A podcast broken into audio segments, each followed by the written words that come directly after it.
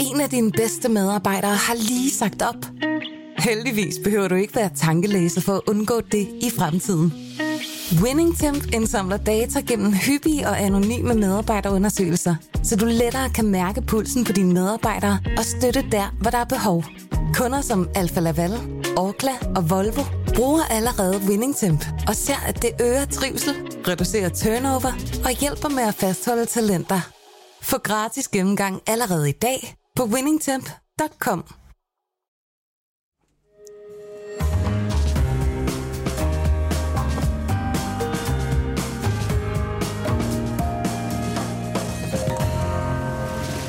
Du lytter til Korto og Steno, en podcast fra Berlingske.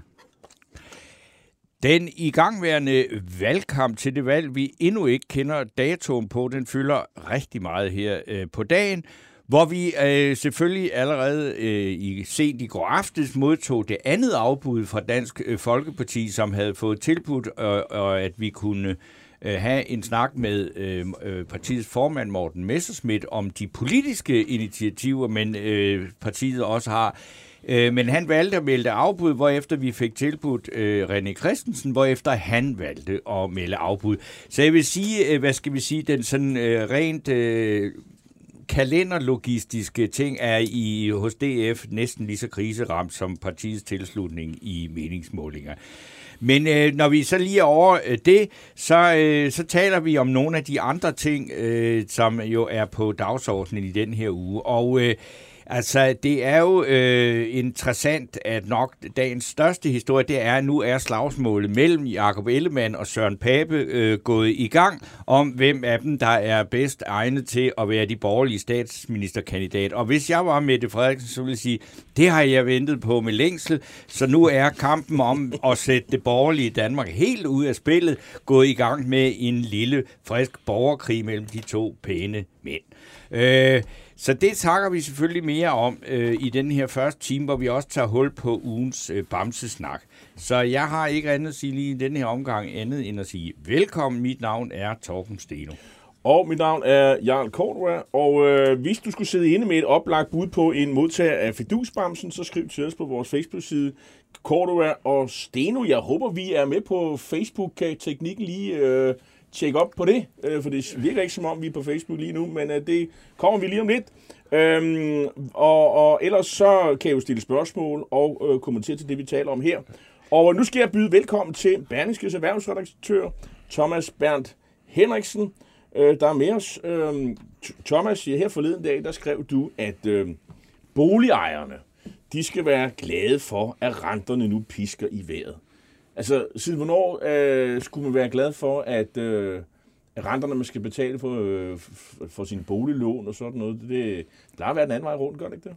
Jo, det gør det, men, men man, man kan jo også sige, at, at der er en stor pædagogisk opgave øh, lige nu, øh, øh, ja, man kan så også sige for medierne, men også for realkreditinstitutterne, i at forklare øh, at deres øh, øh, øh boliglå, øh, boliglånerne, hvad, hvad det er, der foregår i verden.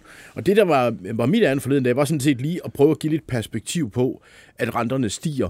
Øh, fordi det er jo klart, og, og det synes jeg, man skal stå ved, at, at den her oplevelse af, at man altså går fra 0 til øh, noget i rente, jo for mange kan opleve voldsomt, fordi man sådan set aldrig i de sidste 10 år har oplevet andet end renten faldt. Ja, hvis vi går tilbage, skal man sige, at renten i Danmark er jo faktisk faldet nærmest i 40 år.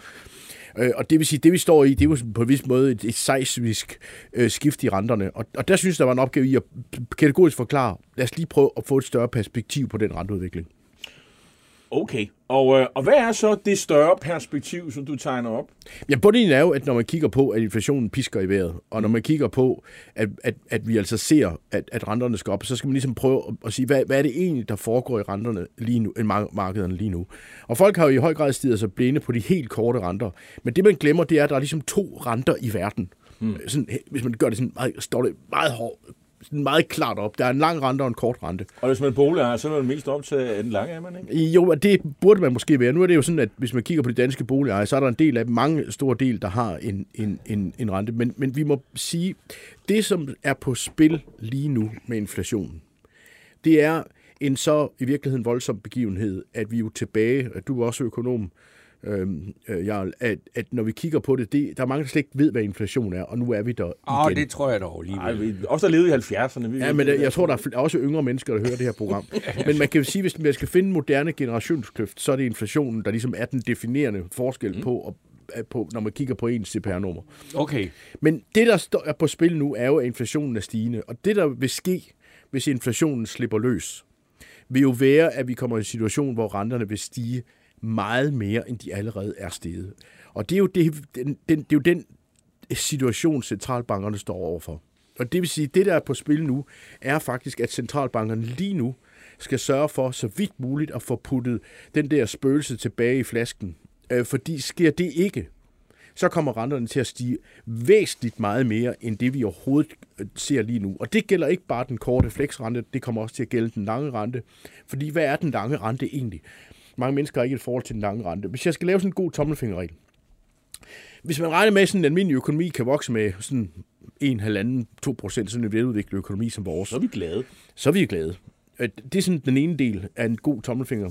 Den anden del, man skal lægge oveni, når man kigger på, hvor den lange rente skal være, det er, hvad tror du, inflationen er på lang sigt? Og så kunne man lave en lille quiz til læserne og sige, hvis de nu forestiller sig, at de tror på, at inflationen er der, hvor den har været de sidste mange år, nemlig et par procent, så kan man lægge de 2 procent oven i de, nu siger vi halvanden procent, så har man en lang rente på 3,5 procent. Men hvis man i stedet for har, at vi begynder at frygte en inflation permanent på 5 procent, så skal vi altså lægge 5% oven i 1,5%, og så taler vi en lang rente en, på 6,5%. Og jeg kan lige sige, at forleden dag, der var vi altså oppe i, at den lange rente, altså det, og det, det er så øh, den, sådan, den risikofrie rente. Hvis vi, vi har en realkreditrente lige nu på 5%, hvis vi taler om en lang rente på 6,5%, så kan vi godt lægge i hvert fald en procent oveni. Så snakker vi altså en lang realkreditrente, der skal op i 7,5-8%. Det lyder dyrt nu. Ja. Jeg begynder allerede at slå mig på lommen. Og, og derfor er der faktisk noget at glæde sig over her, fordi... Nå. Nå. Og det er det, der så er pointen, og det er jo derfor, jeg skrev min klumme, som jeg gjorde. Det er, at det vi ser lige nu, det er godt nok, at de korte renter stiger, fordi nu ECB, altså den europæiske centralbank, og dermed også Lars Rode over i den Danmarks Nationalbank, vil sætte renten op i næste uge. Ja, det har det allerede annonceret. Ja, vi kan, det er i hvert fald forventningen, at vi vil se en Nå. ordentlig, man kalder det en jumbo-rentestigning. Det er sådan helt Og hvad er tilbage. det? Er det sådan en halv eller en hel procent? Det er en? 3 kvart procent. Tre kvart procent? Ja. Hvor længe? Det er jo... Det, er det, må, Det er den største rentestigning I enkelt, i, siden 1998. Og den får vi lige i hovedet i næste uge.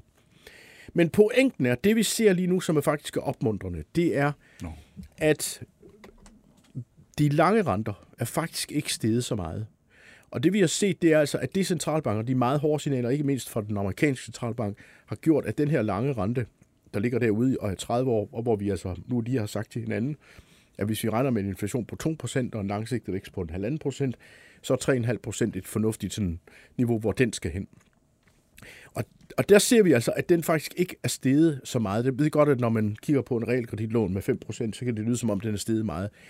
Ja, men, men når vi kigger på, at den frygt og den høje inflation, vi har på 8%, jamen så er de lange renter faktisk ikke steget så meget. Så den kamp, centralbankerne er i lige nu, det er kampen om at sørge for, at du og jeg og os tre, der sidder herinde, ikke begynder at sige, at jeg skal op til chefen og bede om at få 4, 5, 6 procent oven i lønnen. Fordi, Der har, har jo allerede været. jamen, det, hvordan gik det? Vi fik ikke Åh, noget. det... Nej, vi fik ikke noget. Nej, der kan du se.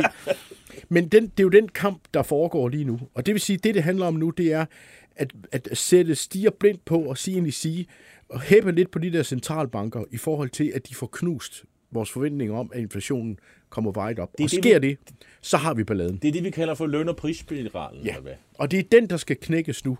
Og der er den amerikanske centralbank, og nu, det lyder altid utroligt, øh, så lad os kalde mig til Rome Powell, han er sådan en pæn, øh, midaldrende hvid mand, at han har været ude med nogle ret hårde signaler om, at, at de vil altså blive ved med at sætte renterne op, indtil at de har fået knust inflationen.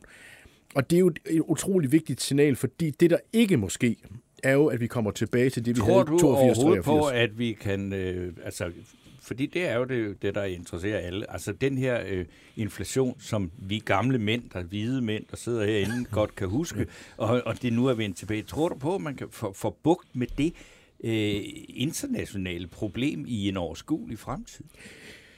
Jamen, det tror jeg faktisk på, for jeg, fordi, øh, og, og, og der er selvfølgelig et men. Øh, men der er det men, at øh, og jeg vil sige, det mindre er, er jo, om politikerne kan acceptere, at man gør det. Paul Folker, som var den, der knækkede inflationen i 70'erne, han er en meget ikonisk figur, den her to meter høje mand, Paul Folker, øh, som besluttede sig for, at det var nødvendigt at knække ryggen på inflationen i USA. Og det gjorde han så i slut 70'erne, starten af 80'erne, og, og er stadigvæk den. Og da Paul taler forleden dag, der henviser han direkte til Paul Folker. Og det vil sige, at der er altså, men han sagde meget klart, at vi er nødt til at få inflationen ned. Og vi må håbe på og stole på, at den stålfasthed omkring inflationen er der. Fordi det har jo været fantastisk for verden at have den her æra og lav inflation, fordi lav inflation gør, at vi ligesom netop når vi nu skal forhandle løn, så har vi ikke de her store kampe om, hvor vi skal poppe på 4, 5, 6 procent i lønstigninger, som kan ødelægge det hele. Så det, det hvor vi skal hen, det er, altså sådan et scenarie med, med negative renter og sådan noget, det er skidt, eller nul, det er skidt, skidt, skidt. Øh, ja. Der kommer vi fra, øh, og vi skal helst ikke over til den der verden, vi havde start 80'erne, slut 70'erne med kæmpe inflation og negativ realrente også ja. indimellem. Sådan noget. Ja. Øh, så vi skal tilbage til det scenarie, som vi havde for, ja, det er vel ikke så mange år siden, 10-12 år siden. Ja med øh, sådan øh, 2-3 procent i inflation. Øh, det er fint, halvanden måske, men ikke mere end det. det, det, det vi skal hen til det der scenarie. Det er det bedste for økonomien øh, og, og for men, stabiliteten. Men, men, men det er også, men, der er en voldsomhed i inflationen, som man ikke helt kan se, men som vi faktisk har set prøve på i dag, hvor vi har set et regnskab fra ATP, mm. der har tabt, nu kan jeg ikke lige huske, om det er 36 eller 46 milliarder, et kæmpe tocifret milliardbeløb, der er tabt i formuerne. Og hvad er de tabt på? De er tabt på kurstab på lange obligationer, fordi renterne er steget. Mm. Og, og det er jo altså folks pension, vi snakker om her. Det er altså penge, øh, som, og det er det, inflation er utrolig voldsom kraft, fordi det udhuler værdier, det udhuler formuer, og det gør også, at vi får den her udvikling, hvor, hvor lønningerne men, kan komme ud af kontrol. Men ser du øh, fra centralbankerne hold, fra politikerne hold, nogen ønske om at, at fastholde en, en høj inflation? Altså, det, Nej. Der skal vel bekæmpe, altså, men der er, der, ønske... der, der er vel rimelig konsensus om at bekæmpe det her uvæsen. Ikke? Ja, men det vi så i 70'erne, og faktisk hvis vi nu skulle være sådan lidt, øh, hvor, jeg sådan, hvor jeg egentlig synes, jeg hørte dobbelt signal fra den danske regering, det var jo, at det, der var problemet i Danmark i 70'erne, var jo, at, at Anker kunne ikke finde ud af, hvilket mål han skulle følge. Det ene år var det inflation, det næste mål var det, be, var det betalingsbalance, så var det statsfinanserne, så var det andet. Det, der sker, når man har krise i økonomien, og forløbet går det jo stadigvæk godt, det er, at hvis politikerne for dem siger, at nu synes vi ikke, at inflation er vigtigere, fordi det er vigtigere at få folk i beskæftigelse, så er det jo, at inflation, man accepterer inflationen. Og, og det er jo den debat, vi egentlig ser dukke lidt op her hjemme i Danmark også. Vi havde statsministeren forleden dag, der godt nok talte om inflationen, men sagde for hende var beskæftigelse meget, meget vigtig. Ah, ja, ja.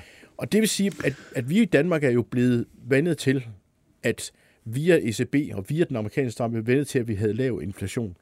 Men i virkeligheden er der jo den her hensyn til beskæftigelsen, at hvis vi pludselig har, jeg ved godt, det lyder fuldstændig mærkeligt, når vi har rekordlave ledighed, men har vi pludselig 250.000 ledige, så bliver politikere lidt mere til at ryste på hånden, når det gælder, hvad man skal prioritere. Og det er vel også lidt det der med, at øh, man øh, smider penge ud for at hjælpe nogle øh, grupper ja. i samfundet. Altså man... Øh, man, man, skal sige, øh, man øh, fører ekspansiv finanspolitik, som det ja, hedder. Og det risikerer man jo at gøre, når man, når man skal gøre de her to ting. Men hvis jeg skal pege sådan på to ting, hvor jeg synes, man sådan virkelig, hvis jeg siger, hvad er det, man skal holde øje med den kommende tid? Jeg synes, man skal holde øje med helt klart, om, om der er en vilje til stadigvæk at sætte renterne op i den amerikanske centralbank. Og det er sådan det, man kan sige, det positive scenarie. Men man må også sige, når man kigger på Europa, at man kan blive voldsomt bekymret, fordi vi jo netop ser mellem Nord og Sydeuropa, at højere renter gør virkelig ondt på de sydeuropæiske mm. lande. Og det er ikke mange år siden, vi havde en gældskrise. Så spørgsmålet er, om, om, om, om, om i virkeligheden, om, om, om, om, om den her enighed i Europa, om hvad vi skal gøre med det her, om den er tilstrækkeligt til stede. Fordi de højere renter øh, gør det sværere for de her sydeuropæiske stater. Meget der gældsatte der har, der har stater. Haft en meget lang historie med, med, med, med, med underskud på de offentlige budgetter og så videre. Og der ligger, en, i, der ligger i øjeblikket en indre konflikt i Europa mellem de lande som Danmark, Holland, Tyskland, som gerne vil holde inflationen ned, og de her lande, der siger, vi kan ikke bære højere renter. Men, men de plejer jo ikke at vinde dem nede sydpå, vel? Nej, men, men, men, men vi ved så også, at, at, at, at, at det er jo der, det er jo, vi, vi er der kigge på sådan en, en, en grund præmis omkring, hvordan, hvilket ramme Danmark fører økonomisk politik i. Men, men Thomas, kunne man så ikke gøre det, som jeg ser i hvert fald Alex Van Opslag og andre og sådan, skal man sige, liberale kræfter sige, det der fastkurspolitik, det kan vi da bare droppe, og så, altså, kan, kan det hjælpe på det her problem her? Ja, det kan det på en måde. Man kan sige, at det, vi, vores erfaring fra, fra fortiden er jo, at, at øh, vi har jo prøvet det, fordi vi var, og nu bliver vi, vi er helt tilbage nu, men øh, i efterkrigstiden var vi først på dollaren og på pundet. Men fordi, Og følge det. at følge det. Og det virkede jo ikke, fordi at de havde ikke styr på inflationen, og det gjorde, at de var ikke et stabilt anker. Det vi må sige med fastkurspolitikken er jo, at, at øh, ECB og, og D-marken før det, altså euroen og D-marken før det, har været stabil anker, fordi at de har bare sørget for, at inflationen var lav, og det vil sige, så er det et godt sted at følge. Ideen om, at man smadrer fastkurspolitikken i morgen, vil jeg bare sige, at, at jeg synes, det hører til i, i, i, i, i, sådan, i afdelingen af skøre idéer. Mm. Øh, fordi øh, det at ændre det, er der simpelthen ingen politisk vilje til, fordi det er en så grundlæggende ændring. Dansk erhvervsliv har vendet sig til, at der er en ro på, og hvordan øh, øh pengepolitikken er indrettet, mens man i Sverige er vendet til, at det pisker rundt over det hele, og man har en, en valuta, der flyder rundt. Men det er andre slags virksomheder.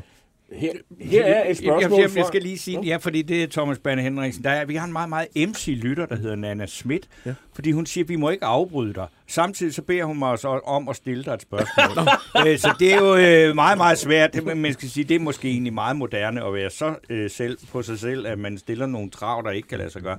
Men hun spørger, hvad er prisen for Nordeuropa for at skåne syden? Og det er et spørgsmål stillet af Nana Schmidt. Og, og det, er jo, det spørgsmål er faktisk rigtig, rigtig godt, fordi øh, den pris, vi jo risikerer, det er jo, at vi risikerer en varigt højere inflation. Og lad os lige minde om, hvad vi kommer fra, og hvorfor, en, hvorfor den periode, vi er igennem, er så øh, uhyggelig, den øh, periode. Det er jo, at det, at Christine Lagarde gør, og det bliver, det bliver en lille smule indviklet, jeg skal nok prøve at forklare det en hul, men det er, at hun beslutter sig jo for, for at holde sammen på det hele, at hun køber med arme og ben også sydeuropæiske obligationer for at understøtte renterne i Sydeuropa. Pakten lige nu inden for ECB er, at hvis renten, at, at man ikke lader de italienske statsrenter, selvom det ikke kører godt, så holder man sådan set snor i dem ved at lave opkøb og sørge for, at man laver ligelig opkøb af forskellige slags obligationer, således at italienerne ikke får en meget højere rente end den tyske rente, selvom de har en meget højere gæld. Det er et meget, det er et kompromis. Og vi så jo her, da der var uro i Italien, at faktisk de italienske renter begyndte at køre væk fra de, øh, fra de tyske. Men så igen fik man sådan en slags pagt, hvor hun har lovet. Men der er en indre konflikt i Europa om den her rente.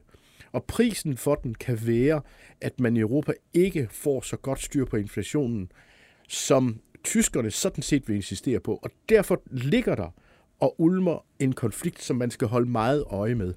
Og man må håbe, at det bliver det danske, tyske, hollandske synspunkt, der vinder. Men prisen kan være, at vi altså står og har en ny problemer med dybe økonomiske problemer i en række sydeuropæiske lande. Og det er prisen, og det vil komme til at gøre ondt på den økonomiske velstand i hele Europa. Sidste spørgsmål, ja. og det er fordi, vi skal lige hjem igen, øh, og, og sådan være meget konkrete ja. over, øh, og det er et spørgsmål fra øh, Dorte Barkley Rasmussen, som skriver, jeg er mest optaget af den rente, jeg skal betale for at have penge i banken. Og, og der er der jo gode nyheder, kan jeg forstå. Ja, og det er jo, og det minder også bare om, at det der negative rente, vi har været igennem. Man skal bare huske, at negativ rente, alle har syntes, det var skønt, alle har følt sig ufattelig rige, og de har set huspriserne eksplodere, og jublen har været endeløs i et lille bitte land som Danmark, hvor vi har haft en sund økonomi, og vi har nyt godt et lave renter. Bundlinjen er, at, at, at, at de afspejler bare, at den underliggende globale økonomi har været så svag, at det har været nødvendigt at have nul eller negative renter. Men nyheden er jo nu, at vi bevæger os med faste og sikre skridt væk fra den fra det der utøj, der hedder negative renter, og forestillingen om, at man skal betale penge for at have dem opbevaret, som har været jo har været med til i virkeligheden at, at føde en form for øh, øh konflikt i vores samfund mellem bankerne og øh, forbrugerne. Men, men det, det er simpelthen nødvendigt at komme tilbage til en mere normal tilstand, som, som giver mening for folk, og hvor vi får en mere realistisk fornemmelse af, hvad, hvad renter skal være. Okay, så vil jeg lige bare til er det, kan vi simpelthen konkludere, at det er ligesom det altid er, øh, når økonomer snakker om økonomi og renter og sådan noget, at det, det sted i Europa, det vil være bedst at opholde sig, det er i Schweiz? Nej. det er, ikke, det er ikke der, jeg kommer hen. Øh, jeg vil faktisk sige, at, at, at jeg synes, man, i Dan- man skal være taknemmelig for at være i Danmark, hvor vi har et, et, et... Jeg synes faktisk, man skal være taknemmelig, fordi vi i Danmark har et meget avanceret, meget veludbygget realkreditsystem, som gør, at alle mennesker i Danmark har adgang til et billigt realkreditlån. Der er ikke ret mange samfund, hvor det lader sig gøre. Og det er en af grundene til, at vi har vores enorme velstand. Der, hvor man forbrugerne skal være opmærksom på nu, det er, hvis jeg skal efterlade en ting, som alle skal holde øje med i den kommende tid, det er faktisk de lange renter. Signalet om, at det hele går af helvede til. De kommer fra de lange renter, og ikke de korte. Og så skal man tilgive nationalbankerne, at de hæver renterne, fordi det er en god sagstjeneste. Godt. Thomas Bern Henriksen, Berlingskes erhvervsredaktør, tak fordi du kom øh, ned og, og forklarer os, hvorfor vi skal glæde os over de høje renter, i hvert fald de, øh, Stigende renter. de stigende renter. Det var sådan, det var. Ja, så, øh, Det er Torben jo- Steno. Øh, vi kunne jo måske hoppe ud i det der, ligesom er at, øh, dagens store politiske historie, som øh, fylder øh, en hel del. Det, og det er, jo af, det er jo af hvad hedder, øh, af Ellemann, øh, jo nok føler sig presset til at gå i flæsket på, på Pape, selvfølgelig på en, øh, på, en, på, en, på en god måde, forstå på den måde, at det er en politisk diskussion, der handler om øh, de konservative 2030-plan, hvor Så de, vil jeg hvor, hvor, hvor, det- det- ja. han har øh, sat et, et, et, et ret voldsomt angreb Ja. ind i dagens udgave af politikken. Politikken, ja. Og øh, altså, der skriver han, øh, der siger han, det kan gå hen og blive direkte ødelæggende Ja. for den borgerlige bloks mulighed for at hente en valgsejr hjem, at de konservative bebuder besparelser på den offentlige velfærd for 17,8 milliarder kroner, uden at sætte adresse på dem. Og hvis man ikke vidste, det var Jacob Ellemann, der havde sagt det, så kunne det jo fuldstændig lige så godt lyde som en finansordfører fra Socialdemokraterne eller SF. Ja, det, det, det er jo en, en kritik, øh, der, der handler om, at, at, øh, Øh, at, at Pæbes hvad skal man sige, højere kurs, mere liberal kurs, kunne man sige, hans 2030-plan, de konservative økonomiske politik, øh, simpelthen skræmmer midtervælgerne væk, og dermed muligheden for, at man kan få et blot styre. Og det, og det er jo en, altså det er jo en, øh, et, et, et synspunkt, jeg tror sådan en som Claus Hjort Frederiksen deler, fordi han har jo mange år abonneret på den her øh, hvor, hvor man jo ligesom skal skrue lidt ned for de store paroler, øh, og, og være lidt mere velfærd, velfærdsorienteret. Det er i hvert fald også der, som Venstre har placeret sig. Men de kan jo også se på, at de konservative har fået meget succes med at køre den her linje. Og, øh, og nu er det jo så det her med, at, at, at, at det er jo ligesom, du siger, et eko af Socialdemokraternes kritik. Og Socialdemokraterne, de kan jo set bare læne sig tilbage og sige, Ja, ja. det er jo fint, øh, det her. Øh, Ellemann øh, er måske ikke helt præcis, når han øh, siger, altså han råder lidt tingene sammen, har jeg indtryk af, øh, når han siger, at de konservative de kører grønhø- grønhøsteren hen over det offentlige budget, siger, at de skal spare 0,4 procent. Det er jo altså set før, øh, vil jeg sige, at man øh, laver effektiviseringer i det offentlige. Det er jo, det er jo faktisk meget mildt greb. Og, og, og, og finansiere skattelettelser med det det. Det er så ikke helt det, som de gør. De, de, de, de fører faktisk pengene tilbage igen. Man kan sagtens kritisere grønhøsterne, om det er hensigtsmæssigt. Det er der mange, der gør. Om det er, om det er en god måde, og man ikke burde gå ned og se de enkelte dele øh, frem for bare sådan bevidstløst køre det hen over, øh, over alle de offentlige budgetter. Men øh, det, det, det er lidt en anden diskussion. Øh, han rammer ikke helt præcist Ellemann, men det er også ligegyldigt. Signalet er sendt, de konservative er øh, fører et overbud. Det er i hvert fald det, der er synspunktet, som skræmmer midtervælgerne væk. Man kan sige, Ellemann stod jo øh, i den øh, position allerede.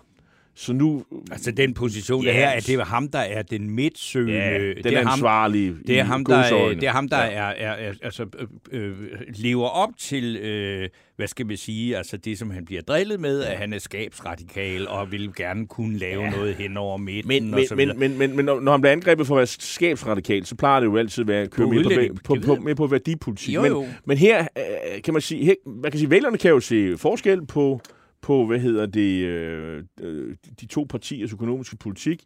Øhm, øh, der er jo også øh, nogle af vores lyttere her, som siger, øh, er for eksempel Adam Olesen øh, Damkær, han skriver, det som Venstre gør her er skadeligt for Blå Blok. De går SR'erne. Og det, det et synspunkt, tror jeg, der er en del, der har. Øh, det, det, det, det er jeg sikker på. Ja, jeg, jeg kan jo ikke altså, være med at tænke på det. Altså, det er jo det, øh, helt indlysende, at øh, det, som de konservative gerne øh, vil med de her meget store besparelser med de her 18 milliarder og alt muligt, det kommer jo ikke til at ske, for det kan de ikke få et flertal for. Øh, selvom Søren Pape skulle blive statsminister, og så kan man så sige, Nå, men så, øh, så, så, så det tager vi helt stille og roligt. Det, der i hvert fald er, øh, man kan sige, læren af det her, det er, at chancen for, at Søren Pape skulle blive statsminister, den er da altså måske reduceret ved, at Jacob Ellemann nu gør, hvad han kan for at undergrave ham, i stedet for at sige, fordi hvis, hvis man skulle sige, at hvis han virkelig ville øh, en blå regering for enhver pris, øh, Ellemann, så skulle han holde sin kæft og så se på meningsmålingen og sige, jeg har ikke en chance for at få den statsministerpost, fordi Søren Pape er dobbelt så populær, og øh, de konservative står til en markant øh, fremgang. Så kan man så sige, at det betyder nok heller ikke så meget, fordi hvis, hvis Ellemann skal slippe ud af sit formandskandidatur, eller ikke kan vende med statsministerkandidatur, og øh, bevare en eller anden øh, forhåbning om en, at, at stadigvæk være leder af Venstre, så er han nødt til at gøre noget for, si, for egen vindings skyld, det, det og, det, og det har det jo enig. ikke noget... Altså, Nej, og, det, ja. og man sige, hvis der er nogen, der er glad i dag, så er det Mette Frederiksen. Ja, det er, altså, det, det er helt enig med dig i. Det er helt, det, er helt det, enig med altså, dig rent taktisk er det nok kan, det mest åndssvage, man overhovedet man kan, kan gøre. Ja, det, det, det er enig. Altså, øh, jeg, jeg skal... Men man, man kan jo sige... Øh, øh, jeg tror heller ikke, det er alle venstrefolk, der klapper hænderne af det her. Men man kan sige... Øh, Ellemann kan se på Pape, at han er skide ligeglad med, med midten. Øh, det er, han kører øh, rent blot, og i gåsøjne forsøger at skyde sig igennem, som det hed. Øh, da, da Venstre faktisk kørte med nogenlunde den samme øh, taktik i 90'erne, der var, der var der rollerne faktisk byttet om. Mm-hmm. Øh, det var de konservative, der var midtsøgende og velfærdsorienteret, og så var det Venstre, der kørte, ja, vi øh, privatiserer stort set alt, ja. og vi kører bare igennem. Troels Lund Poulsen, han vil han, han vil afskaffe folkepension, det, da han var VU og sådan noget. Så det, men nu, nu er andre nye toner. Men det, men det er fint nok. Men man kan sige, det er også et signal om til de konservative, altså vi, vi finder os ikke i, at I kører sådan en freerider-taktik, hvor I kun tænker på det konservative folkepartis stemmemaksimering. Mm. Det, det, det gider vi simpelthen ikke. Altså, nu, hvis det skal være på den måde, så kører vi øh, vores strategi, og den indbefatter, og vi også angriber jer. Men, det, men, men det er jo spørgsmålet er, om den blå blok derved taber øh, samlagt. Den risiko er der selvfølgelig. Men, øh, men venstre, venstrefolkene er jo, det er jo tydeligt, død hammerne trætte af de konservatives øh, vælgermaksimeringsstrategi, hvor de ikke tager hensyn til noget men, men, men, men man kan sige, ifølge, hvis, venstre, hvis, ifølge venstrepolitikerne. Hvis man tænker på landets ved og vel, og synes, at det ville være godt, at Danmark fik en blå regering, så kan vi da i hvert fald sige, at det er nok ikke det, der ligger flertallet af de blå partiers øh, politikere på sinde. Nej, altså de vil sgu egentlig nok heller, det er, det er sådan lidt, med hellere, hellere øh, slå tæske løs på hinanden, end at vinde i fællesskab.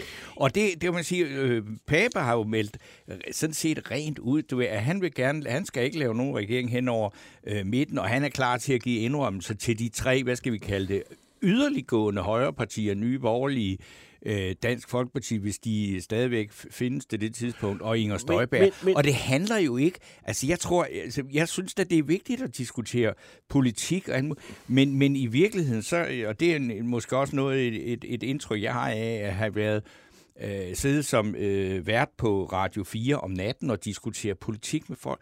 Fordi det, det, det, det handler om, det, det er ikke politik og indgreb og skattelægelser og sådan noget. Det er, enten så hader du Mette Frederiksen, eller også så had, elsker du hende. Mm. Og det er det, hvad det her valg kommer. Så om der, om hvordan, det, det, det er det, hvad det her valg kommer til at handle om? Ja, det, det tror, jeg tror, det bliver det. Et, og, og så altså, det, en, en folkeafstemning om, om, om, ja, om, om, om øh, ja. Mette Frederiksen? Det, det er men, men man kan jo sige... Fordi når, de, når, mere, når, jamen, det er, de mere sådan specifindige ting i, om, om skal vi have tørklædeforbud, øh, skal der spares i den offentlige sektor, sådan noget. Det, der, der er simpelthen så meget vrede. Men, øh, men, Torben, om, om, i, øh, og, men, og det tror det kommer til, for, fordi de fleste, og det tror jeg sådan set, og der er jeg jo enig med de fleste med, om det bliver den ene, den anden eller den tredje, det kommer ikke til at forandre ret meget. En af dine bedste medarbejdere har lige sagt op. Heldigvis behøver du ikke være tankelæser for at undgå det i fremtiden. WinningTemp indsamler data gennem hyppige og anonyme medarbejderundersøgelser, så du lettere kan mærke pulsen på dine medarbejdere og støtte der, hvor der er behov. Kunder som Alfa Laval, Orkla og Volvo bruger allerede WinningTemp og ser, at det øger trivsel, reducerer turnover og hjælper med at fastholde talenter. Få gratis gennemgang allerede i dag på winningtemp.com. Men Torben, tror du ikke, at øh, hvis man træffer det valg og siger, hvad vi kan Mette Frederiksen, vi har en ny statsminister, så skal du vælge mellem de to der? Eller, ja. eller, eller du skal i hvert fald stemme på et parti, ja, som klart parti, siger ja. nej. Og altså Lars Lykke, det er jo sådan, han er over lidt uldne. Altså, ja. der, han afviser jo ikke en regering med Mette Frederiksen. Nej. Øh, han vil ikke gøre hende til statsminister, har jeg forstået. Ja. Men, men jeg har indrømme, jeg har fuldstændig mistet overblikket over, hvad han egentlig mener og har Jeg tror, altså, det er jo helt vildt, men altså, det tror jeg heller ikke kommer til at ske, altså, at, at, øh, at man skulle se Mette Frederiksen som undersåt i en regering, hun ikke er chef for. Altså, hun er chefen, eller også ikke en Mette Frederiksen. Det er jeg jo øh, ret sikker. Og så må man jo vælge på baggrund af det. Og så kan man så sige, at det, jeg synes, det er meget, meget voldsomt at opleve, at, at hendes person er så meget for og imod. Fordi når, når den diskussion kører blandt, hvad skal man sige, almindelige vælgere, så er fakta jo fuldstændig, altså det, det er helt ligegyldigt. Ja, øhm, Fordi alle siger, at det er faktuelt, Jamen, og så når man går det efter, så er der ingen, der har noget men faktuelt kunne man stå på. forestille sig, at, at valgkampen jo vil frembringe andre emner, som måske også havde, ville interessere vælgerne, end om deres syn på Mette Frederiksen? øh, Ja, det er Men jeg, jeg, men jeg er da enig i, at det er en mobiliseringsfaktor, fordi ellers ville vi jo ikke stå med de her meningsmålinger, der indimellem viser blot flertal, øh, og nogle gange viser blot flertal med Lars Løkke. Øh, og det, det er der, vi er lige nu. Ja, og så, jeg, jeg sige, mens Mette Frederiksen, hun kan sidde og, og, og hvad hedder det, øh, øh, glæde sig over, at Pape og Ellemann nu øh, altså, øh, øh, jagter hinanden, så kan hun jo tage, så kommer hun med det ene forslag efter det andet, som, hvor man kan sige, jamen den virkelige statsministerkamp, eller kampen om magten, den foregår i Nordjylland mellem de to strammeste nakkeknolde, der nogensinde har været i dansk politik, mellem Inger Støjberg og Mette Frederiksen. Mette Frederiksen kommer med et, et sikkert et, for, et for, eller en frygt, som mange i Jylland, som aldrig nogensinde har gået rundt alene nogen steder i København, eksempel kan ikke genkende til, at Mette Frederiksens virkelighedstjek er, at nu er hun bange for at gå rundt på gaderne. Alene det er sådan noget, der, det, det tror jeg, det kan, godt give opbakning i Nordjylland, ikke? Og det, jeg ved ikke, Mette, hvad, hvordan Inger Støjberg vil svare på det. Øh, Mette Frederiksen synger med Candice. Hvornår kommer vi? Vi venter bare på, at Inger Støjberg synger med øh, Susi og Leo for at overgå det. Jo, men det er jo eller, er jo- eller med tørfisk det er jo fra Typerøn. så ikke? ikke, øh, hvad skal man sige... Øh, Det er politik. Altså, man kan jo, man kan jo altså, Ben Winter fra Banske, han har jo skrevet en, øh, en artikel, en kommentar her i af ugen, hvor han jo også siger, at Jamen altså, pff, man kan jo bare se, når Inge, Mette Frederiksen hun sådan tager ud og besøger folk, sådan noget med kampagnebussen, og der hænger jo allerede plakater og outdoor-annoncer og sådan nogle ting. Altså plakater hænger der jo ikke i lygtepælen, men, men, men, men der, der, der er enormt meget, der bare tyder på, at valgkampen er i gang. Vi kan også godt se det her slagsmål. Øh, Michael Schneider skriver, valget er ikke engang udskrevet, og der er allerede bal i den borgerlige. Det lover ikke godt. Øhm, Øh, så er der jo, øh, hvad hedder han, øh, øh, øh, Adam Olsen Damkær, som kommenterer, tror I, de vælger, der vakler mellem V og K, efter den her kritik falder mere mod Venstre? Det, det, det er jeg usikker på. Øh, jeg er nok heller nok til, at det gør de nok ikke, men nogle gange så skal man som politiker jo også gøre et eller andet, fordi den her måde, som de har kørt på, Adam, i øh, de sidste øh, tre uger, øh, hvor det ligesom bare har været fuld speed for de konservative. Altså, Ellemann bliver nødt til at gøre et eller andet. Og nu gør han så det, Det her. Er det, er det svaret?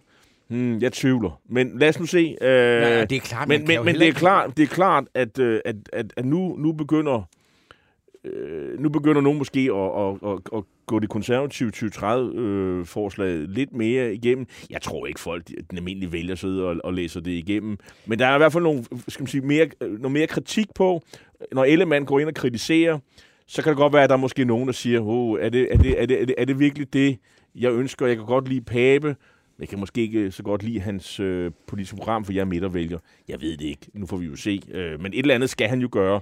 Men, Øh, men, men, men, det, det, det er ikke altid, det er den politiske øh, sagkundskab vil anbefale sådan et angreb, men et eller andet skulle han gøre i hvert fald. Men det er bare, altså man kan så sige, det der med, hvad der er rød og blå politik og sådan noget, altså man må sige, det, det er jo helt vildt, hvad der foregår. Mette Frederiksen, udover at hun så både synger med Candice og er bange for at gå på gaden, så begynder hun pludselig også sådan at løfte for, at vi kunne måske også godt snakke om, at de her sygeplejersker, de har ja, lidt for dårlig løn, ikke? Altså, det er jo, altså det er jo jamen, faktisk det er jo det helt vildeste. vildt, mand. Altså, for mig at se, det er det vildeste, der er sket den her uge. Altså, altså, Tror du ikke, der er stemmer i det? Er du vanvittig, der er mange stemmer? Ja. Så vil sige, jamen, og Inger Støjberg, hun er jo nødt til at så sige, man skal, vi må, hvad vil hun gøre? Altså, øh, VK slås. Øh, det, det var næsten forudsigeligt. Om, og, og, det, og det handler om, om, om de her ting, hvordan man nu finansierer skattelettelser og sådan noget. Ja, ja, ja, det, det, det er jo længere ned ad vejen. Og, og, og det er vel måske heller ikke de helt store penge. Men at lægge en bombe over, det, over vores overenskomstsystem, øh, ved at sige, at øh, i hvert fald i, i, i søndagstanker i en, på Facebook, øh, Det er da der, man og skal før, det. og før den her lønkommission, hvor der jo sidder kloge mennesker overhovedet, har barslet med et forslag. Lønkommissionen var jo det forslag, som, som, som blev stukket ned i halsen på sygeplejerskerne, da man lavede det der overenskomstindgreb. Og de er jo altså ikke kommet med noget forslag til, hvordan man kan øh, fordele, nogle, fordi, fordele de penge, der er allerede givet på en anden måde.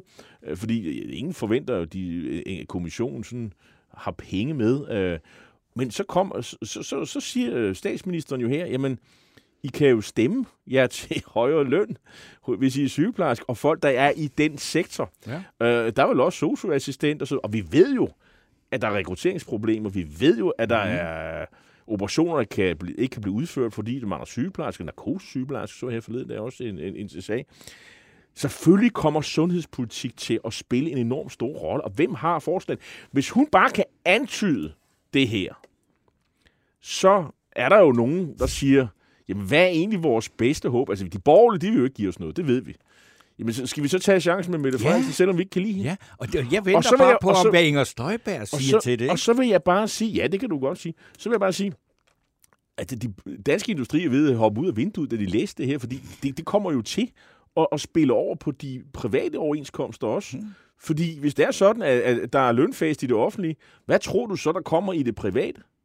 Ja, I øvrigt et sanktioneret lønfest af statsministeren. Ja, Jamen, så det der, Thomas han har snak, snakket om for, øh, omkring en lønprisspiral og højere renter og sådan noget, det er jo fu- fuldstændig at, at skovle øh, øh, benzin på det der bål. Mm. Altså, og, og, altså, i normal sammenhæng, så vil man sige, det der det er jo totalt, fuldstændig øh, uansvarligt.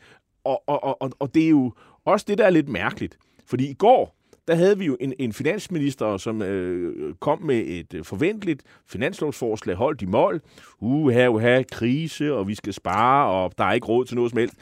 Og der har statsministeren så lige om søndagen øh, øh kommet med, med de her antydninger, der kun kan tolkes i den retning, som vi alle sammen har gjort. Nemlig, at øh, på den anden side af valget, der er man klar til at give øh, øh, sygeplejerske noget ekstra løn. Ja, og så er det interessante der øh, det der finanslovsforslag. Det er altså, nu har alle politikere bakket helt vildt op om, at vi skal virkelig gøre noget ved psykiatrien. Ja. Og så kan man jo så se øh, Nikolaj Vammen stå der og sige, der er 500 millioner i øh, at arbejde med til det sjove i år, men der, ryger så, øh, der bliver ikke rigtig noget til psykiatrien alligevel. Ikke? Det er jo simpelthen så de 200 millioner der. Altså, må man sige, bare roligt, hvis du er psykisk syg her, så kan du godt være helt stensikker på, at det bliver aldrig til noget øh, alligevel. Men Altså, Fordi det er, jamen det er simpelthen, altså... det, det, det, det, tror, du, tror du ikke, at det... det, det Du kan ikke vinde et valg på at lave noget for, for de psykisk syge. Men ja, der, det, det, vil jeg, ikke- altså, det, det er jo nok, fordi det er sådan, øh, i det her øh, rollehæfte, der er skrevet, der, der er det sådan noget, som SF skal have indrømmelse på, og enhedslisten, og, og, og, Jo, jo, jo. Og, og, og, og det vil sige, men, men øh, altså, det er jo ligesom hans rolle, men at sige, uha, uha, vi er meget, meget økonomisk ansvarlige, og vi er alt andet end, end Anker Jørgensen og sådan noget. I kan roligt stemme på os. De offentlige finanser, de bliver holdt i ro. Det, det er hans rolle, ikke? Men samtidig, altså, så, så kommer hun jo med sådan noget fuldstændig vanvittigt noget med, at, øh, at man kan stemme sig til øh, høj løn. Ja. Det er det, hun siger. Det, det andet, det... Jeg, jeg er ret sikker på, at der skal nok øh, komme nogle flere penge Altså, til psykiatrien. Det, hvad det, skal er, det, er så meget, det er så højt op på I- den, den, den politiske dagsorden, at det skal nok komme. Blandt seniorvælgerne, og det er nogle af dem, jeg taler med om natten på Radio 4. Øh, der, det, det var også noget, jeg tænkte på, da jeg øh, har været deltaget i de der debatter om natten, øh, at jeg kom til at tænke på den opinionsundersøgelse, der viste, at øh, hvis Inger Støjbergs, øh, altså hun kun skulle vælges på øh, dem, der var mellem 18 og 34 år, så ville hun ikke komme over spærregrænsen. Så tænker man, når hun så står så godt i meningsmål, så tør jeg slet ikke tænke på, hvor mange seniorer, der stemmer på hende. Og det er jo så det, det, det, det er den politiske kamp, det er øh, om de her seniorer oppe i Nordjylland. Det er det, det hele handler om, øh, fordi det er der, der er nogle, der er rigtig mange sure mennesker, og der er også rigtig mange sure, øh, der kender nogle minkavlere. Mm. Og det er der, hvor, hvor Mette Frederiksen har et kæmpe problem, så det, det hun vil sætte ind på, det er at, at ba- barrikadere sig mod for stort et stemme, stemmetab i Nordjylland, hendes øh, region deroppe. Og så er det, at det hun så har, som er det hendes store kort, det er at genopleve, hvordan hun reddede Danmark, faktisk fra at vi alle sammen døde. Øh, på grund af corona. Og det er det, som når, når folk ringer ind, det var, så når du nævner Anker Jørgensen, jeg har talt med så aggressive mennesker, der ringer ind, og de er oppe i årene og siger, at Mette Frederiksen hun er den bedste statsminister siden Anker Jørgensen. Okay. og han var et, et geni. Okay, okay. Og det, så, så derfor så kan vi jo godt sidde og snakke om procenter og besparelser og psykiatri og alt muligt. Nej, det handler om, hvem der har det bedste hjerte. Ja. Men Det, og, det, og det har Anker Jørgensen. Jamen, jeg tror, det var... Der, hvis, hvis du, øh, der har jo været sådan et øh, Europa-folkemøde i maj af, Ja, og øh, og hvem tror du, der var der i, i maj? I? Anker Jørgensen. Nej, det var han ikke. Han var ikke gravet frem til, til lejligheden.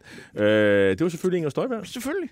Øh, ikke fordi, fordi hun er jo ikke specielt øh, sådan EU-tilhænger, men, Nej. øh, men hun kom og kastede glan, og hun sad sådan og vinkede ligesom en dronning ud til folket. Men hun er dronning. Øh, de, ej, vi kan så godt lide hende. Og de, de, altså, når, når, der var nogle folk deroppe, og de spurgte, når de sådan dristede sig til at interviewe folk, om de vidste, hvad hun stod for, så nej, nej, men vi kan så godt lide hende. Ja. Men så- så, jamen, så, altså, jamen, Så, øh, altså, jeg, jeg har, altså, altså, jeg, jeg Ja. midt i alt det her øh, valgkampskaos, så har jeg, jeg har faktisk fundet en, en kandidat til ugens fidusbamse, Nå, og det er øh, den gamle, øh, ja, det må man godt sige, hun er lige fyldt 80, øh, professor øh, øh, ju, Emerita. juridiske emerita ved, ved på øh, Københavns Universitet, juraprofessor Eva Schmidt, og hun har nemlig i denne her uge skrevet et... Øh, et øh, indlæg i Altinget. Ja. Og i det, hvad skal man sige, meget kort, øh, det, det er et meget langt indlæg og meget kvalificeret, men der s- kan man sige, at hun konkluderer, og det er omkring øh, den her, øh, altså hvordan grænskningskommission, altså Mink-kommissionens arbejde er blevet forvaltet af Mette Frederiksen og via den her øh, øh, styrelse, som jeg nu ikke kan, kompetencestyrelsen, ikke? Og der skriver Eva Schmidt, hvis Folketinget i fremtiden ønsker at nedsætte en uafhængig grænsningskommission, må man gøre sig klart, at mange af landets dygtigste jurister vil takke nej til at medvirke, efter de har set behandlingen af Mink-kommissionens vurderinger. Og det synes jeg er interessant, fordi meget kan man sige om Eva Schmidt, men altså, hvis hun ikke havde giftet sig til det der Schmidt, så hedder hun altså Hækkerup, det vil sige, hun er ærkesocialdemokrat. hendes pigenavn, ja. Hun er så socialdemokratisk øh, i blodet.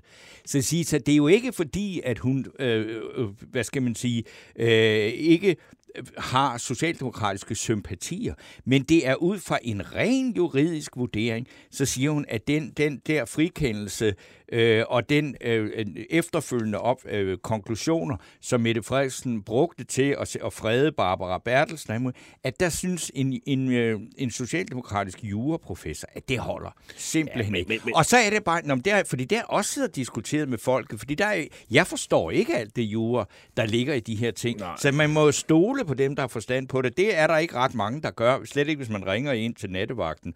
Øh, så stoler man kun på sig selv. Men det, det, er jo, det, er jo, det er jo meget indviklede sager, det her. Men jeg synes at det er tankevækkende, at hun, lige netop hun siger, at det kan man ikke, man kan ikke bede landets dygtigste juris- jurister om at medvirke i, i lignende ting i for fremtiden, hvis man behandler deres arbejde og konklusioner Men, det. men, men det, der ligesom er hele hovedpointen, det er, hun, øh, for at kode lidt ned, det er, at hun mener, Barbara Bertelsen er sluppet for billigt, ja. og, og, og, og kommissionens øh, øh, kommentarer ikke er, er endt i andet end en, øh, en, øh, i en øh, advarsel. Det er det, der ligesom er hendes øh, øh, sag her. Altså, jeg, jeg kan godt øh, følge meget af det kritik, hun, hun siger, men altså, Øh, hun, hun, hun synes, at Barbara Berlesen og Johan Legard, der er departementchefen i i Justitsministeriet, de skulle, de skulle have noget mere øh, straf, og, og øh, altså, det er jo hendes vurdering, og og den deler hun med rigtig mange. Det er ikke min vurdering. Øh, og, og på den baggrund øh, synes jeg, altså jeg har tillid til, at, øh, at personalestyrelsen, det er jo også ude at sige, så, Ja, ja. så jeg, jeg, jeg, kan, jeg kan jo ikke på den baggrund sige, at, at jeg synes, at Eva Smits øh, kommentar her, så det er jo altid underholdende at læse, hvad hun skriver. Hun har skarp, og det, det er fint nok. Men, men på den baggrund sy- synes jeg ikke, at jeg kan give hende den fidusbamse. Til det men, kan jeg så men, jeg, sige men, jeg, men, jeg, men jeg er helt sikker på, at der er rigtig mange, der er helt enige med hende, og det skal de selvfølgelig lov til. Men altså, nu siger jeg bare, hvad jeg synes. Men, men der røg så den bamse til Eva Schmidt, ja. og så vil jeg så sige til jer lytter, I er meget velkommen til at, at komme med forslag ja. til ugens øh, fidusbamse. Men, øh, men- det, men- det var så mit forslag, og, det ved, men, så men er det komme jo, nogle flere. Ja, men der, det, det er jo så heldigt, vi har jo fået øh, en ny medarbejder her, der hedder Mads Bjergård, øh, som jo øh, vist også har gået på nogle af de her øh, Cepos Akademi, øh, Akademi som vores øh, gamle ven Nils Vesti jo har stået for og i, i Cepos regi, sådan nogle dygtige unge mennesker. Han, øh, han mener, at Andreas Steno skal have et, øh, en, en, en fiduspamse for sit indlæg i politikken den 20. august. Han falder nok på reglen om, at han er for tæt på. Øh, Ja, der, der ryger min ja, veto-knap det- knap det- i gang. Men vi Det vil gerne høre, hvad Andreas Steno siger. Det handler om dansk energikrise og, og, og øh, som står for døren, øh, blandt andet, og, og, og hvad, hvad, hvad, vi kan gøre ved det. Øh, så er der øh, et andet, øh, øh han, så, så mener han, at Søren Pape skal have øh, fidusbamsen, fordi han øh, ikke bare ligger sig op med medianvælgernes holdning, men, øh, men, men, men kommer med sådan et, øh, et, et, et øh, økonomisk oplæg, som øh, at der ligesom er lidt gås i og så videre, altså det her 2030 oplæg, øh, 2030-plan, øh, med, og hvor der ligesom skal øh, hentes penge ind ved at køre grønhøsteren hen over øh, de offentlige budgetter. Er det noget, der... Nej. Nej, okay. Der er, jeg, Så jeg, har jeg vi så- efterlyser så- flere bud. Så har vi så Alexander Ryle, som har skrevet øh, et indlæg øh, i Kontrasten 30. august, hvor han argumenterer for, at de studerende bliver gisler i Christiansborgs kamp mellem land og by, og at regeringens udflytningsaftale skal tilbagerulles, da manglende efterspørgsel i de mindre byer har medført, at flere uddannelser ikke er oprettet, mens efterspørgselen efter studiepladserne i de store byer er langt højere. Udflytning af studiepladser er udtryk for provinspopulisme, som vil skade samfundet på længere sigt. Ja. Det lyder mere som øh, min bog. Det er også noget, jeg vil sige, at jeg er enig, men en bamse for at foreslå det, og for at have gennemskud af det der udflytningscirkus er provinspopulisme.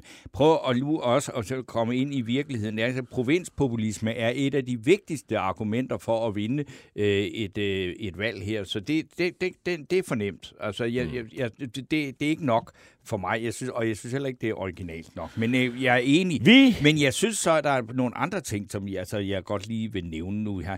Fordi det, det er jo også, jeg synes, altså nu vi ved, at øh, Ellemann er gået i gang med at hakke på øh, Pape, og at øh, det sandsynligvis står til, at Venstre får et, et katastrofalt dårligt valg Ja. i forhold til sidste gang. Så er det jo, at så ser vi jo igen, at nu kommer Venstres øh, magiske trold Søren Gade op med et stort smil på over i Vestjylland, og klar til, at den, han er både venner med Inger Støjberg og med hele Vestjylland og alt det der. Jeg tror, der har vi Venstres kommende leder. Det tror jeg ikke, hvor øh, Søren Gade bliver 63 til næste øh, Jamen, hvad- folketingsvalg. Er det lige meget, Og jeg er ret sikker på, at han ikke kan klare en uh, tryktest. Øh, øh, når, Han ser sådan ud. Ja, hvis vi kigger på, hvad han, hvordan han kom ud af forsvarsministerium, så tror jeg ikke, øh, du skal regne med. Tror du ikke, han, at det er øh, sådan noget... Altså, han har jo det der... høre, han kunne ikke øh, blive forsvarsminister under Lars Løkke Rasmussen. Nej, men Han blev, tilbudt, han blev tilbudt en transportministerpost, for han kunne ikke komme i nærheden af alt det andet. Hvorfor tror du? Hvorfor, hvorfor tror du så, at de så er så lykkelige for, at de har opstillet ham? Det er for, at Fordi han kan gå- trække stemmer. Ja, og han, Men det og gør han, ham ikke. Det, han kommer ikke til at blive leder af Venstre. Det tør Hvem jeg bliver godt. det så? Ja, det ved jeg ikke. Uh, indtil videre tror jeg, det bliver Ellemann.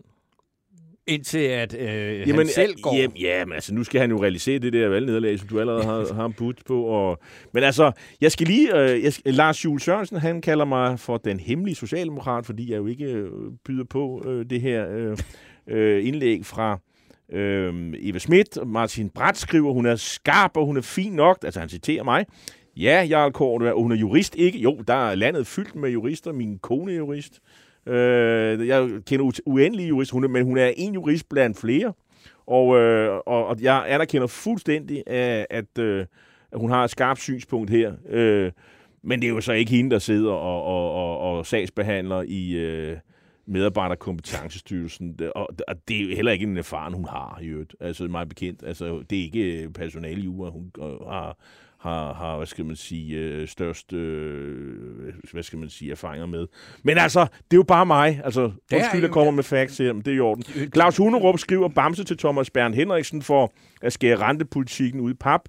Øh, ja, vi kan ikke give øh, fidusbamser til øh, øh, vores egne. Det, det, det er sådan lidt beklageligt. Hvad, hvad siger du, Torben? Jamen, jeg, jeg tænker også bare, øh, og det, men det er bare et, øh, et ønske til nogle af de her politikere, fordi, men det er sikkert heller ikke noget, der kommer igennem, fordi det er ikke populistisk, men jeg synes, det er mærkeligt, at øh, danske politikere ikke lytter til øh, vicekansler Robert Habeck i Tyskland, som de er grønne, for som de taler grønne, dansk. som taler dansk er fra Flensborg, som simpelthen for ved, Gud ved hvilken gang, siger, kan vi da ikke snart få stoppet det der grænsekontrolsvanvid? Og han får selvfølgelig opbakning fra øh, borgmester og politikere i Sønderjylland. Men det er klart, at øh, i Nordjylland, der vil man altså ikke, og det, der, der er ingen forståelse for, at det vil være smart at ophæve den grænsekontrol, som gør, at, øh, at hele øh, Sydregionen, eller Sønderjylland og Nordslesvig og alt muligt, altså det fungerer ikke. Det er besværligt, det tager lang, lang, lang tid. Og det er jo noget mærkeligt noget at opretholde sådan en teknisk handelshindring for at tilfredsstille et eller andet øh, nationalromantisk, populistisk flertal i Nordjylland. Men øh, det, det bliver nok heller ikke... Jeg, jeg synes bare, jeg vil nævne det, fordi der, der, der er ikke rigtig nogen altså, der har nogen berøring med den der grænsekontrol i det daglige, som synes, at det er en god idé at fastholde den. Vi skal jo i næste uge tale om, øh, om tørklæder. Øh, og der Ja, er næste kommet- time. Ja, så næste uge, næste Ja, time, ja, allerede. Ja. Øh, og det er jo meget interessant at, at, at se. Øh, der er jo kommet det her forslag fra den her øh, nedsatte kommission, der har nedsat regeringen, øh, og med det her lidt lange navn, som øh, hedder Kommissionen for den glemt, glemte øh, kvindekamp, er øh, med, ord. med øh, Holbæks socialdemokratiske minister for... Eller øh, borgmester. Borgmester, sagde minister. Det, det kører godt i Christina dag. Krosiak. Krosjak Hansen. Og øh, og der sidder jo også Halime Ogus øh, fra, Ja, fra SF. SF, som jo Har to har, synspunkter. som har to synspunkter. Jeg synes jo, det, det kan, kan I ikke huske, det vi altid øh, drillede Lars Lykke med, der var jo privat Lars, og så var der statsminister Lars. Ja. Vi har også en øh, privat ham, ham, øh, Ogus. Ogus. Ja, og en, Halime Ogus. Ja, og en Og vi- SF. Og ja, der er så hun har, ja, hun er sådan lidt, når hun sidder kommissionshalime, og så er der politikerhalime. Ja. Og kommissionshalime synes, det er en glimrende idé, og SF uh, Halime, ja, tja, ja. Ja. Det, det, det, Det er, aldrig, nok- det er aldrig øh, øh, kønt at se på sådan noget. Det er altid svært at råde ja. Med to synspunkter, ja. Især også netop når, når man ved, altså man, i mange af kritik af islam, der har det jo været det der med, at man taler med to tunger, så der øh, skal man jo passe på med ikke at have et klart synspunkt. Men øh, det må hun jo sådan set selv rode med. Mm. Øh, og så, jamen, så nu vi er i gang med alle de her Øh, altså, vi skal diskutere det her med de der øh, tørklæder, og det gør vi så i øh, næste øh, time hvor vi har en socialdemokrat og en radikal, og så kan man jo selv i sit stille sind gå og gæ- gætte på, hvad de to mener. Men vi ved det faktisk ikke, øh, før at vi øh, lytter til dem i den øh, debat. Men der er også noget, jeg at det der ja, er, øh, de der forskydninger, der foregår på den yderste højrefløj, det er altså lidt interessant, fordi det, der stod til at være øh, det helt store øh, højdespringer den her gang, det er nye borgerlige. Ja, Og og, det det har jeg jo skrevet en lille kommentar om i, i, i dag i, i avisen, øh, i den berlingske avis, og jamen, jeg så jo den her måling, voksmetermåling her i mandags, hvor de var nede på 3,7. Og, øh, og det er selvfølgelig en fremgang i forhold til de der 2,3 eller 4 stykker, de fik sidst, ved, ved, ved sidste valg, hvor de jo sådan overraskende for nogen øh, kom ind øh, med fire, øh, synes jeg, meget synlige øh, politikere. Det er ikke dem alle, som der er lige synlige, men, men øh, jeg synes bestemt, øh, Lars Bøhm Thiesen og, og Værmund og, øh, og, og nu har jeg glemt, hvad de andre hedder, men det var også lige meget, de er sådan noget pænt synlige alle sammen. Øh, men, men altså, der er jo sket noget. Altså sidste sommer, der lå de jo på 8,5 procent i en Gallup-måling i juni. Mm. Der havde Inger Støjberg selvfølgelig ikke startet sit parti. Men, de, men, men Dansk Folkeparti var jo altså ved at kraklere. Øh, så der, der er jo altså sket et eller andet. Øh, det var på det tidspunkt, hvor nogen måske spekulerede i, at Støjberg kunne, kunne gå ind i uh, Nye Borgerlige måske. Det havde måske også hjulpet lidt på, på, på de der... Pernille. Vermund omfavnede hende konstant. Ja, og, og samlet penge ind, og flyvemaskiner flår rundt med, med, med, med budskaber. Og nu er vi så der, hvor øh, de skændes øh, internt, så det brager, og spidskandidater, ballade med spidskandidater, som må trække sig tilbage, og som de slås om på Fyn og i København. Øh, det er bare ikke den helt samme øh, øh, glade historie, som der har været. Øh, vi ser Pernille Vermund, der pludselig siger, at hun er hun gerne i regering og så videre. Man får ligesom det indtryk af, at måske hun ikke skulle have for, forladt de konservative i sin tid, men bare var blevet, så havde hun nok kunne blive minister øh, næste folketing. Nå, formentlig kunne komme ind. Altså nu er hun endt i et parti, som er jo et rendykket protestparti, som er højrefløjsparti, som jo har meldt sig ud af, af, af klubben, kan man sige. Øh, godt nok er de økonomisk ansvarlige på, på mange sigt, fordi det er jo et meget liberalistisk parti, men, men, men, men, men de insisterer jo på øh, at stille de her såkaldte øh, ufravigelige krav, som så ikke er ultimative. Og her forleden dag, der kom der jo så 100 borgerlige mærksager, og som en bemærkede, hvis man har 100 mærksager, så har man jo ingen. Altså, Nej, nej. det, altså det, er jo, det er jo meningsløst. Altså, der er jo ingen, der har 100 mærkesager. Øh, man kan godt have et partiprogram. Det er jeg med på. Men en mærkesag, det er øh, en. Øh, højst tre, øh, vil jeg da mene. Øh, alt andet er jo, er jo svært at, at, at, at, at, kommunikere. Så altså, jeg synes, det ligner øh, de metaltrætte borgerlige. Der er noget, der tyder på det meningsmåling, og jeg synes også, man kan se det i deres politiske kommunikation. Det må jeg sige, altså, det er helt vildt med, hvor meget tid vi har haft til bare at gennemgå forskellige sager her. Men jeg synes alligevel, vi har jo altså øh, indtil i det her program fuldstændig fredet øh, øh, fødevareminister Rasmus Prehn. Men ja, jeg synes også, det er interessant, at altså, jeg, jeg, jeg kan, kan ikke få en fidusbremse, men jeg synes da alligevel, altså, det er da helt utroligt, at man alligevel indrømmer, at han har en meget, meget vanskelig omgang med øh, ministeriet øh, og ministeriernes øh, kreditkort, i det han nu har valgt ikke at øh, benytte sig af dem mere. Jeg, jeg, jeg, synes, jeg synes, det her er jo bare, det der slår hårdt også, det var, at alle kan huske, dengang han var bilagsordfører Han var nemlig for, bilagsordfører. for Socialdemokraterne, og jeg sad bare og tænkte på, allerede dengang, ja ja, den, når, du, når det bliver din tur, og du handler i samme situation, så skal du simpelthen have dobbelthammer. Øh, altså, du skal simpelthen have den så hårdt, fordi altså, hvis du øh, render rundt der og er heldig øh, på, på andres vej, og, og man kan sige, som opposition er det hans opgave at, at kritisere Lykke, det er slet ikke det. Altså, Nej, nej, men- det, de, de pointer, han fremførte, var fuldstændig legitime over for Ja, ja. Lykke. Det mener jeg bestemt. Det er de da bare så også nu, når man vender den den anden vej, ikke? Men man skal selvfølgelig også gøre sig umage, når man selv bliver minister. Jeg synes, det er jo sådan noget. Også det her med, at han ikke kan huske, hvem han har været ude at spise frokost det er- med. Hold nu kæft. Det er ligesom at svare til, at Søren Pape ikke kan huske, at hans så, egen hey, mand ikke er i nu familie kommer, med nu, nu kommer jeg jo sådan en, øh, kommer sådan en helt banebrydende idé. Hvorfor betaler han ikke bare selv, frem for at bruge ministeriets departement? Øh, så mange frokoster er der, er der, er der sgu da heller ikke, øh, han har tid til at tage. Betal dog selv for den der frokost. Ja, ja, og jeg, jeg vil sige, jeg mødte ham da for nylig på et værtshus, hvor han gav en bajer for egen regning. Så, så det er jo ikke fordi, at Rasmus Prehn er ved at gå under, på grund af, at han ikke har nogen penge. Øh, så øh, betal selv, Og Rasmus. nu skal vi øh, have en pause, og Ja. ja. vi er tilbage. Så skal vi sn- snakke øh, øh, om priskontrol. Det ved komme tilbage igen. Det øh, øh, erhvervsminister øh, øh, øh, øh, hedder han Kolderup, som vil have priskontrol på udvalgte varer. Der har vi en debat om. Så skal vi snakke om om det her tørklædeforbud. Øh, Forslag. øh, forslag er, er det jo. Øh, og så skal vi tale om energipolitik og krise til vinter. Og indtil da, Torben, så skal vi... Øh... Ja, fordi jeg synes, at, at jeg har på fornemmelsen, at det helt store politiske slag i denne her valg, kommende valgkamp, det bliver altså op i Nordjylland øh, mellem de to stramme nakkeknolde, mm. Mette Frederiksen og øh, Inger Støjberg. Og derfor så vil vi høre et stykke lokal musik deroppe, som, som faktisk godt øh, afspejler, hvordan folk er, som når folk er flest, som Inger Støjberg siger, i Typerøn og omavn. Og derfor så hører vi nu øh, Tørfisk synge sangen Typerøn København.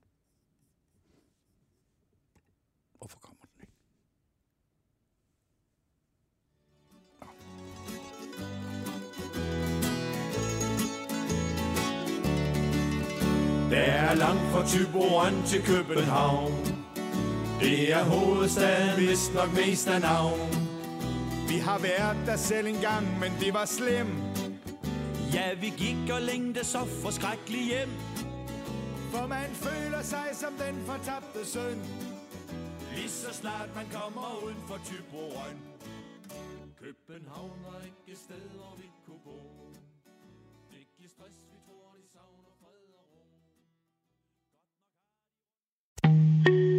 En af dine bedste medarbejdere har lige sagt op. Heldigvis behøver du ikke være tankelæser for at undgå det i fremtiden. WinningTemp indsamler data gennem hyppige og anonyme medarbejderundersøgelser, så du lettere kan mærke pulsen på dine medarbejdere og støtte der, hvor der er behov. Kunder som Alfa Laval, Orkla og Volvo bruger allerede WinningTemp og ser, at det øger trivsel, reducerer turnover og hjælper med at fastholde talenter. Få gratis gennemgang allerede i dag på winningtemp.com.